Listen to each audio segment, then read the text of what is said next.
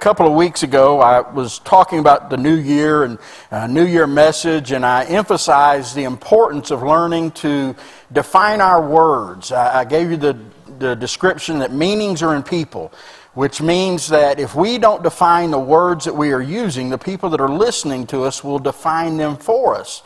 And what happens is our expectation of a word and their expectation of a word may be two different things. And so communication in that instant fails where there is frustration or there is difficulty in understanding. And so there's a problem there. And I didn't mention it, but one of the most difficult places where you find this need to define the terms is in marriage, is in relationships. Because one of the first things that you learn once you get in a long term relationship or once you get married is that men and women define terms differently. And what you may think as a man is one thing, at your wife or your significant other may think is another thing. Now, let me give you some examples. Uh, when, when you say, uh, What do you want to do tonight? What's going on? And you say, Well, I want to watch TV. Now, watching TV to a man is totally different than watching TV with a woman. That's why, as people have been married longer and longer, you have a TV in the bedroom and a TV in the living room. So that instead of having that conflict, you can watch differently. Let me explain how that happens. What happens is, well, first of all, the issue is the remote. Whoever has the remote has the control. And that is the point of contention. So you argue over who gets the remote. And the reason the remote is important is because it is the indicator of how we watch TV.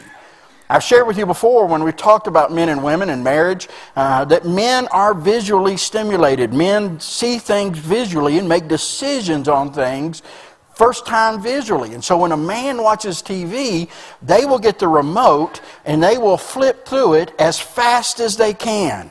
Because they don't need to hear the story. They don't need to know what the, the title of the show is. They can tell within a quick glimpse whether it's going to be worth their time. So a husband will sit down and they'll begin to just flip, flip, flip, flip. And the wife does what? Wait, wait, wait. What, what was that? What was that? What was that? Because you see, women are emotionally stimulated, which means they need to get involved in it. And so a man is flipping through, that's watching TV, and, if, he, if he leaves it there for a few minutes and it doesn't visually stimulate him very quickly, he's changing it again. You see, a woman, they want to leave it on every channel for a few minutes to see if the story pulls them in, right? That drives men crazy because a woman will turn, let's just see what this is. And a man's going, I know what it is. It's not what I want to watch, right? And so watching TV means something totally different. Another point of conflict that happens in men and women and how they communicate differently is, is shopping. Now, when you say the word shopping, shopping means a totally different thing to a man than it means to a woman. Amen? Some of you recognize that. And, and let me just say this because women say all the time, men hate shopping. My husband hates shopping. Men do not hate shopping, it is something that we do. We just do it very, very differently than you. When a man is going shopping, he first of all decides what he needs. Then he decides who has what he needs. Then he goes to the place that has what he needs. He goes straight to where the item is that he needs. He gets it. He goes back to his car and he goes home. That's shopping. The only conflict that happens in that process is if they don't have what you needed at the place you thought they did. Because then you're left with a, a, conflict of do you venture out and go unplanned to somewhere else to see if they have it, or do you go home and regroup? That's the man's idea of shopping. We do it all the time. But you see, when women say shopping, they don't necessarily mean going to get something. They are talking about an outdoor adventure, a costly adventure. It is an experience for them. And you see, the thing I've learned is that if women say, and women will leave the house with something, like a man, man says, I need a pair of pants. I know where I'm going to get my pair of pants. I know the size. I know the color. I'm going to get those pair. Well, women will leave with the same indication. They will know why they are leaving the house to get something specific.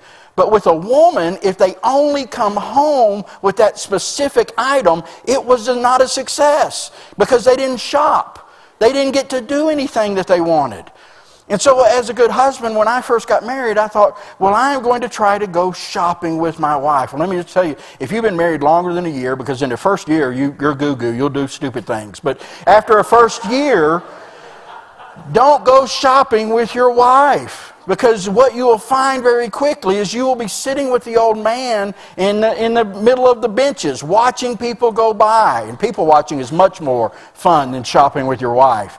But I decided I was going to go. And so we went, and after hours and hours of looking and looking, and I was getting so frustrated and I was ready to go join the old men, I finally thought, well, I want to help. I said, let, let me ask you something, honey. What are we looking for? And she came back with a very distinguished and wise answer I don't know. well, see, in my mind, if you don't know what you're looking for, how will you know when you find it? Right? And so I just suggested that to her. How will we ever know when shopping ends if we are not looking for something definitive? And she gave me this answer I will know it when I see it. That is a conflict waiting to happen in a marriage. So avoid it at all possible. But what I've discovered in life and in especially in our culture today, that continues to be a struggle, not just in relationships, but in every area of our lives. What we're seeing with adults and young adults, especially, is, is they're out there saying, Well, I, am looking for the perfect person to be in a relationship with, or I'm looking for the perfect Mr. Right or Mrs. Right. And you ask them, Well, what are you looking for? They'll say, I don't know. I don't know what I'm looking for, but I'll know it when I find it. Well, that's a problem. If you haven't distinguished and defined what you're looking for, you may never find it. Or you may compromise what you expected to find in the first place. And we, they do it with jobs. You know, when, when I was growing up, most people held one or two jobs their entire lives. You know, nowadays they say that the average person that's getting in the workforce at 22 or 23 years old, or 25 or 30, since they're getting in later, uh, the average person will have changed jobs 14 times by the time they retire. Because what happens is people go and they say, Well, I, am going to try this, and, and maybe this is what I want to do. And, and they get into a job and they look for a career, but they can never find contentment because they really don't know what it is they're looking for. And that bleeds over into our religious life and our spiritual life. You have people that are always going from church to church to church, or, or they drop out of church. Or they're looking for whatever is new or whatever is the greatest buzz or whatever is out there, something that may stimulate them in a different way than the church that they were at will do. And they're always looking for something, but they don't know what they're looking for. And the response to not knowing what you're looking for is you'll never find it. And because of that, and especially because in the last year and a half we have had so many people join our church and become a part of our church, I like to, for every year, every year and a half, discuss who we are as First Baptist Church. I like to discuss our vision for a church, what it is that defines us as a church, what our heartbeat is, what our passion is, what our purpose is, who we are, what we're about, and what makes us different from other churches. So this morning, I want to spend a little time defining who we are as a church and what makes us First Baptist Church of Blowing Rock. Now, it goes without saying that we believe that the New Testament teaches that every believer, every person who is a follower of Jesus Christ, needs to be connected or tied in or committed to a local church body. See, the Bible tells us that when you gave your life to Jesus Christ, whenever you gave your life to Jesus Christ, the Bible says that He took your old life and created a new life within you. And whether you knew it or not, whether you made a plan for it or not, whether you wanted to or not, at that moment you became a part of the universal body of believers known as Christians. You became a part of the church. Big T, big C, the church. Universal. It's not Baptist or Episcopal or uh, charismatic or non denominational. It is the church that Jesus Christ established when he gave his life for us. Because Christ knew, and the Bible tells us that you and I were not created to do the Christian life on our own. We were created to be in community. And all that the New Testament writers tell us is how difficult it is to do the life that Christ called us to. How difficult it is to take this scripture and apply it to my life, to apply it to my everyday actions. So, one of the helps that Jesus established was I'm going to surround you with other believers, some who are further than you, some who are less than you in the spiritual journey, but we're going to encourage each other and bless each other and support each other and strengthen each other. And that is known as the church. But the New Testament teaches that there is something local, that local body of believers that is connected to that church, but is local, something that you can be plugged into on a weekly basis, on an everyday basis, to support you and to help you learn to live the gospel out, but also to spread the gospel. It's the purpose of the church. Now, in the New Testament, every time that you see that word church, Every time that you see it interpreted as church, that is the Greek word ecclesia, which you may have heard it pronounced ecclesia. Uh, it's ecclesia is how it's actually pronounced, but ecclesia is where we get the direct definition of church.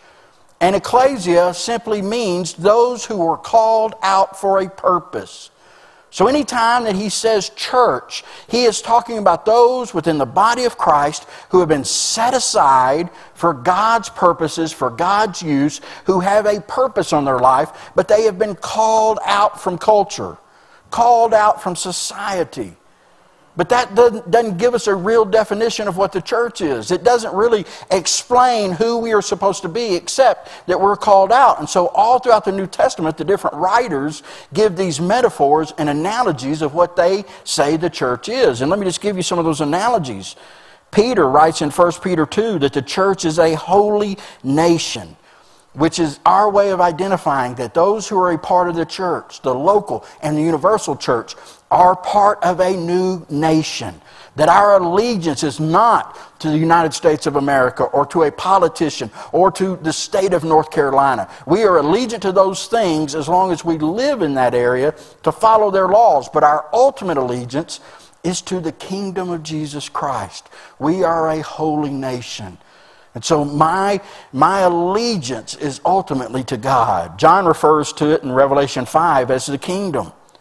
To recognize that Jesus Christ is our King of Kings and our Lord of Lords, that we are in a new kingdom, that we are a holy nation. Jesus refers to the church as a vine, which helps us to understand how we are connected to one another and how we grow together, but also connected to Him. He also calls it in Ephesians 6 His bride, which is probably the highest compliment that you can give the church. Because see what Jesus says in comparing the church's love for Christ and Christ's love for the church to a husband and a wife is he is saying that we are his first love. And you recognize that by calling it the bride, that it opens up all of those bridal illustrations that he gives in the parables to recognize that, that he's talking about the church and the church being ready. It's called in Hebrews the assembly or the gathered group. It's an assembly. It, so it recognizes that there must be, as a church, a time when we come together. When you leave this place, we sing Family of God. And the reason we do that is because the church is going to be scattered. So for, for six days a week, we are scattered. You are at your house and your work and your school, and you're out there somewhere else. But there is a time when the church is supposed to be coming together. And that's why I called it the assembly. First Peter calls it a flock, comparing it to sheep, saying that we need a shepherd and we need protection and we need somebody to help feed us and somebody to help relate to us. Probably the most most well known illustration of the church is the one that Paul gives in 1 Corinthians. He compares the church to the body. He says we are like a body all connected with Christ as the head, and every person in the body is interdependent on one another. If you cut off a part of the body, it will die. If you're not working together with the rest of the body, there is dysfunction and not healthy. And so he says, We are like a human body in that we are all connected and our, we all are connected through the blood of Jesus Christ. And so we all have the same purpose and the same goals. And all of those are great illustrations, and all of those talk about who we are as a church here at First Baptist Church of Blowing Rock. But this morning, I wanted to look at a passage that is from Colossians, but it's not just found in Colossians. It's also found, it's almost identical in Ephesians, it's almost identical in Romans, and it's almost identical in Galatians. Because it was something that Paul always talked about when he talked about the body of Christ. And he compared the church to a family. He said the church is like a family. We don't all always agree. We don't always get along. We don't all have the same ideas and hopes and dreams. But it is a love that connects us together, that motivates us to be who God called us to be in this community. So I want you to listen. Colossians chapter 3. I'm going to read starting in verse 11. He says, Here there is no Greek or Jew. He's, here he's talking about the church. There is no Greek or Jew, circumcised or uncircumcised, barbarian, Scythian, slave or free, for Christ is in all and is in all, and Christ is all. What he's laying out is that in the body of Christ, there is no hierarchy, there is no spiritual headship. There is, I am not more spiritually important than you are in the body of Christ. Do you understand that? Peter says that there is a priesthood of believers, that you are a priest yourself. We don't need a high priest. Jesus Christ is the only one that comes between us and God. And every person in this room can come to Christ on equal footing. Doesn't matter how much money you make, doesn't matter where your job is, or your background, or your heritage, or the denomination you grew up in. We are all equal in the eyes of Jesus Christ. So he was emphasizing that in this family, it doesn't matter if you were the firstborn or the lastborn, if you were male, if you were female. In this family, everyone counts. Everyone is important. Therefore, and because everyone is important, as God's chosen people, holy and dearly loved, you are, you are chosen of God, the church of Jesus Christ. He said, clothe yourself with compassion, kindness, humility, gentleness, and patience. So that should be the mark of the church. The way you should be able to determine what the church is living and acting and becoming is how we live out compassion and kindness and humility and gentleness and patience. He gives an illustration bear with each other and forgive whatever grievances you may have with one another. Forgive as the Lord forgave you. And over all of those virtues, we need to put on love, which binds them together in perfect unity. He is saying that all of those things flow out of the love that Jesus Christ has put in our heart. He says, Let the peace of Christ rule in your hearts. Since as members of one body, you were called to peace and be thankful. I love that little tag on sentence there and be thankful. See, our heart, the reason we worship, the reason we come together and do the things that we do is an act of thanksgiving. It is what motivates us to be thankful for all that God has done for us. He said, Let the word of Christ dwell in you richly Study the Word of God. The church should be grounded on the Word of God. That's what Jesus told Peter when Peter asked him, you know, who do people say that I am? Jesus asked him, and some said, You're Elijah, or some said, You're a prophet. And Peter stood up and said, You are the Christ. Christ means the anointed one. And he said, You didn't get that from, from studying. That came from somewhere else. The Holy Spirit gave you that word. And Jesus said, It's upon that word I will build my church. Not upon Peter he will build his church, upon that confession. What was his confession? You are the Christ. See, everything we do is grounded in the truth of the Word of God. He said, Let it dwell richly in you as you teach and admonish one another with wisdom, as you sing psalms and hymns and spiritual songs with gratitude in your heart to God. And whatever you do, whether in word or deed, do all in the name of the Lord Jesus Christ, giving thanks to God the Father through Him. A powerful picture of who the church should be. Now, we're not like that all the time. But that's our goal. That's our vision. That's our purpose. And so, what we do as a church is we put together a purpose statement to motivate us because we can't put all of that stuff in our purpose statement. It doesn't, doesn't sound good. It, it, people would get lost in it. So, how do we encapsulate all of that into helping people in the church understand what our goal is? Where we're going? Well, we create a purpose statement. Now, before I talk about that, let me just mention quickly there is never mentioned in the New Testament when it comes to the church. Never. There is not a biblical precedent. There is no encouragement. There is not an example. There is no support for a person who calls himself a Christian to exist apart from the local church. You were created to be connected to the local church body. You cannot do church apart from the church. You can't grow spiritually. It would be like cutting your finger off and placing it on the counter in your house and hoping that it continues to grow and be healthy. It won't. And I know people today say, well, I can do church at home just like I do at church. You can study the Bible at home, you can worship at home, but you can't be the church at home. Because the church is uh, the people around you included in your family. It is having people that you disagree with the rest of the time coming together and loving each other and rubbing up against each other and helping each other become more like Jesus Christ. There's no place where you can be part of the body and not be a part of the church. The people that tell you now, you hear it's a big buzzword. I love Jesus, I just don't like the church. Or I want to follow Jesus, but I just I, I don't want to go to church. Listen, there is no legalistic requirement to go to church. We don't take up roll here. We don't have you mark your name. God's not up in heaven with an attendance sheet wondering how many times that you came. He's just not.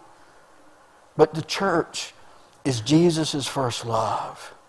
And you can't love Jesus and not love the things that Jesus loves. And Jesus, on his list of things that he loves, the very first one is the church. So, how can you say, I love Jesus, but I just don't love what he loves more than anything else? You can't. They go together. Now, the church is a hot mess. I'll be the first to admit it. I've been working in church now for 35 years, and I've seen the good and the bad and the ugly. But that's because the church is a hospital for sick people. It's not a place to achieve perfection. It's not a place where when we all figure it out, then we can gather together. We are figuring it out on our own and then coming together and trying to help each other figure it out. And in that place, it's a mess. Listen, most of our, our homes are dysfunctional, right? My house has been dysfunctional more times than it's been functional. Because we're all trying to figure life out in, in a, a, small group. And everybody's trying to push and shove and become who they want to become. And that pushes against somebody else. And so when you come into a church, that's the same thing. It's just like a family. You're trying to figure out life, and other people are trying to figure out life. And you had a great morning, and they had a horrible morning. And so they look at you mean. You can't get offended and walk away. You can't get mad because something didn't go the way that you wanted, because the church is a mess. It's easy to make excuses on why you don't want to be a part of the church, but it's very hard to find a biblical excuse. Matter of fact, it's impossible because there's no such thing. Which brings me back to our purpose statement. Hopefully, you've seen it heard it, read it. It's on our order of service. It's on our web page. It's on the stuff that we have. It's on the screen behind me. Uh, hopefully, if you've been here for any amount of time, you have heard what our purpose statement is that we, as a goal, want to be a place where people can belong, where people can believe, and people can become. And that's more than just a catchphrase. That's not something that we talk to a marketing company and say, Can y'all come up? Look, here's this verse and this verse and this verse. Can you squeeze that down into three quick statements? It's something we prayed about. It's something that as God called me here 15 years ago and said, What kind of church do you want to pastor? What kind of church do you think is going to reach not just Blowing Rock, but Watauga County and outside this county for the cause of Jesus Christ? What kind of church will be a light in the darkness for the next decade or more? It is going to be a church that I think fits within these parameters.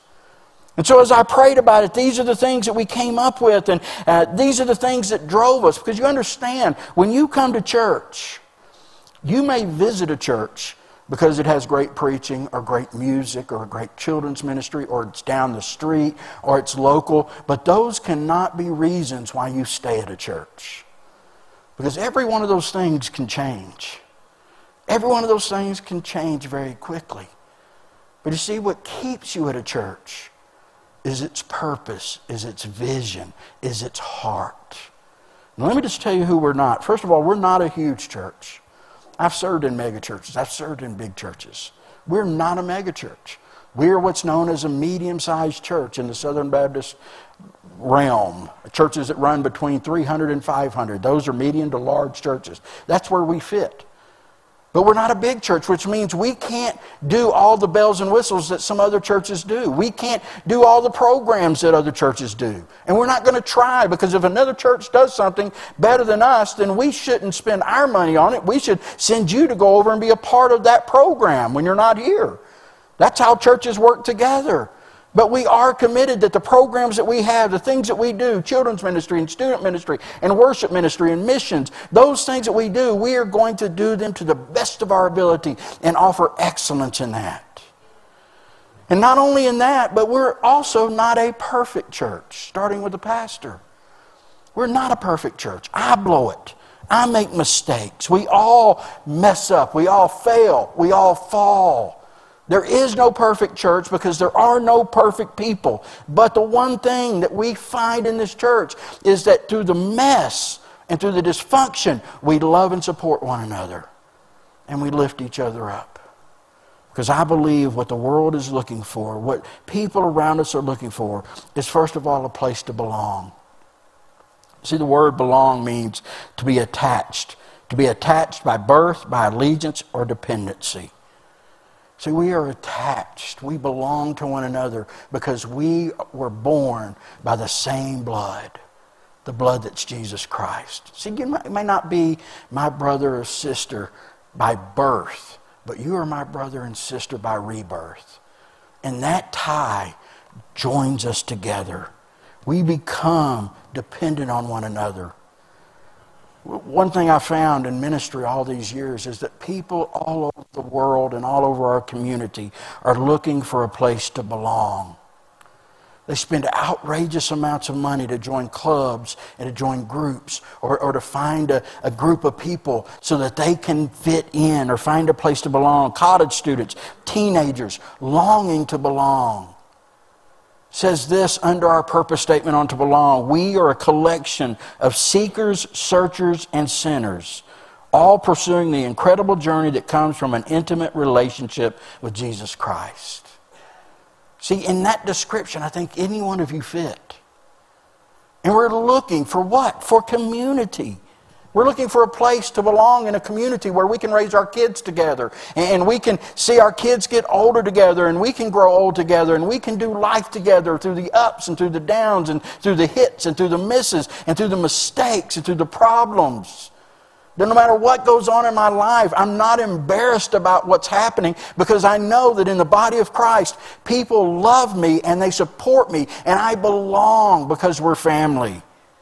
You see, the belonging in the body of Christ is not based on your skin color, your politics, or where you work, or your school, or your denomination, or your church affiliation. As I said earlier, in this church, I'm so excited because we have black and white and red and brown, Republicans and Democrats, and blue collar and white collar and no collar, and Methodist and Baptist, charismatic. We have lifelong Blowing Rock residents. We have temporary Blowing Rock residents. We have part time people. We have people that are coming into this area. We have people from Blowing Rock. We have people from Deep Gap. We have people from Bethel, from Banner Elk, from Hickory, from Charlotte, from Florida, even from Texas that have all come together to fit in here. Not not because we cheer for the same team or we make the same amount of money or we drive the same kind of car or we're the same skin color, but because we have found community within the body of Christ and we belong here.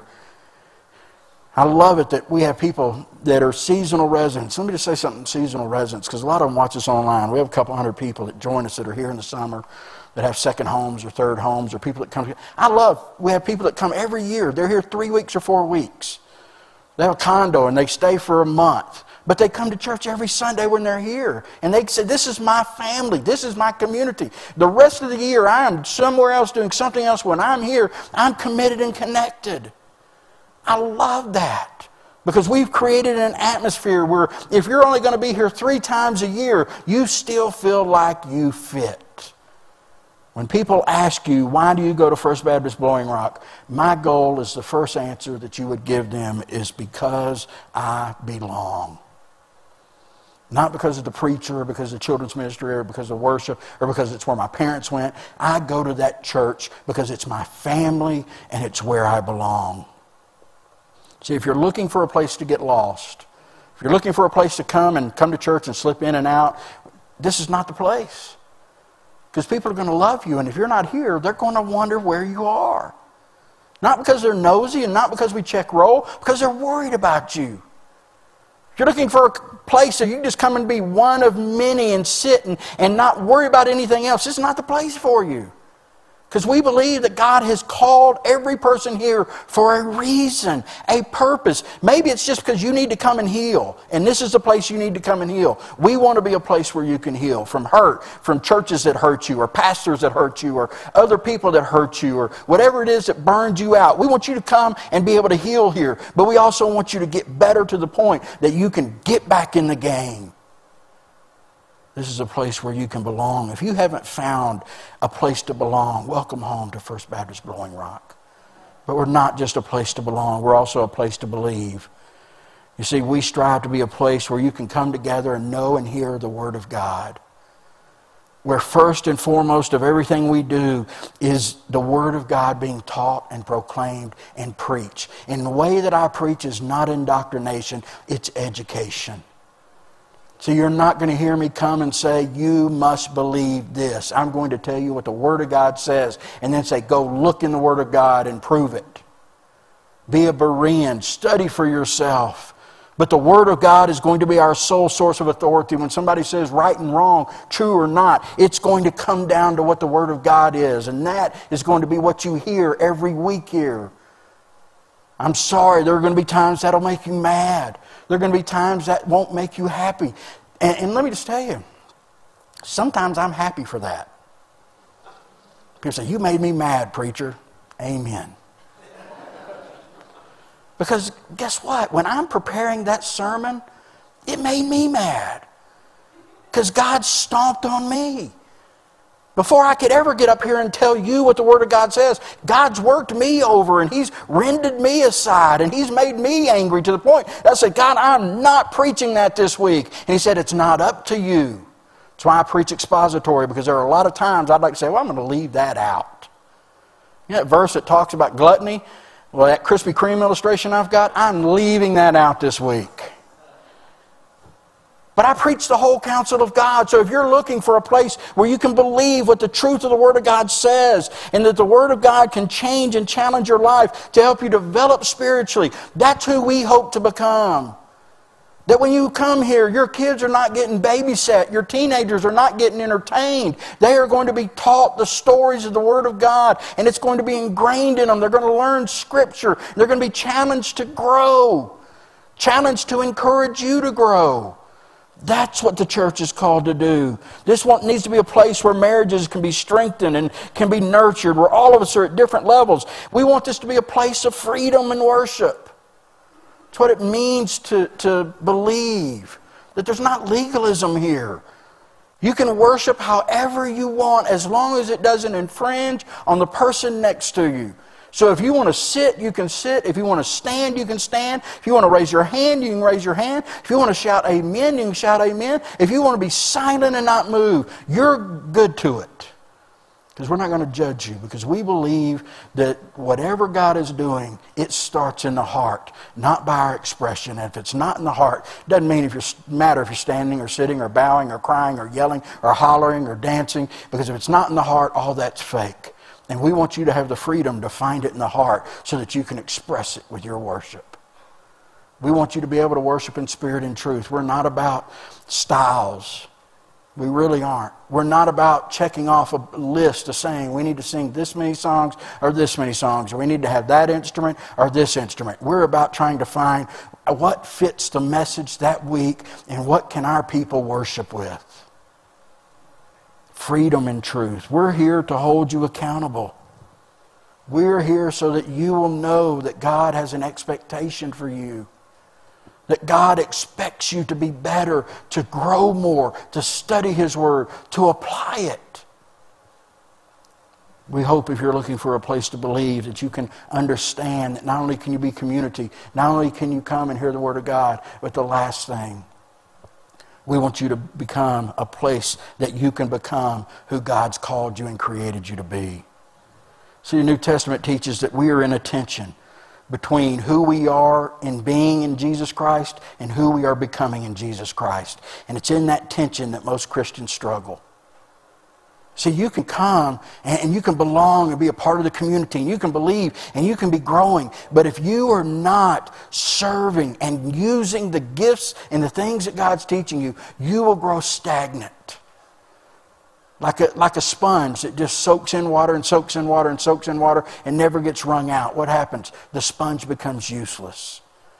And so, so many churches are filled with people that just come and sit and they say, I'm going to learn, I'm going to learn, I'm going to learn, and all that's important. And I'm going to belong, and I'm going to be community, and I'm going to love, and all that's important. But if you are not becoming who Jesus Christ saved you to be, you will never get to the place where you can begin to grow spiritually. Because the Bible says that God created you for a purpose, a reason. What is that purpose? We talked about it last week. Paul saying, I, I, run to lay hold of that for which Christ Jesus took hold of me. Why is God leaving you here on earth?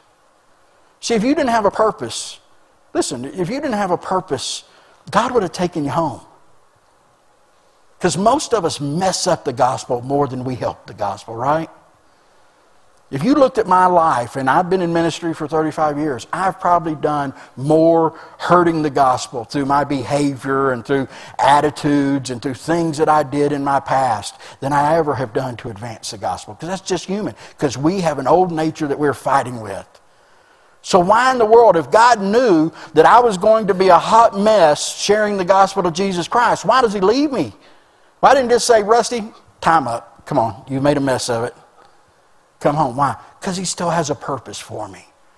Because there's still a reason, because there's one more person that I can share the gospel with. There's one more person I can encourage to get up off the couch and begin to serve and do what God's calling me to. And I am not the only one. You're the same way.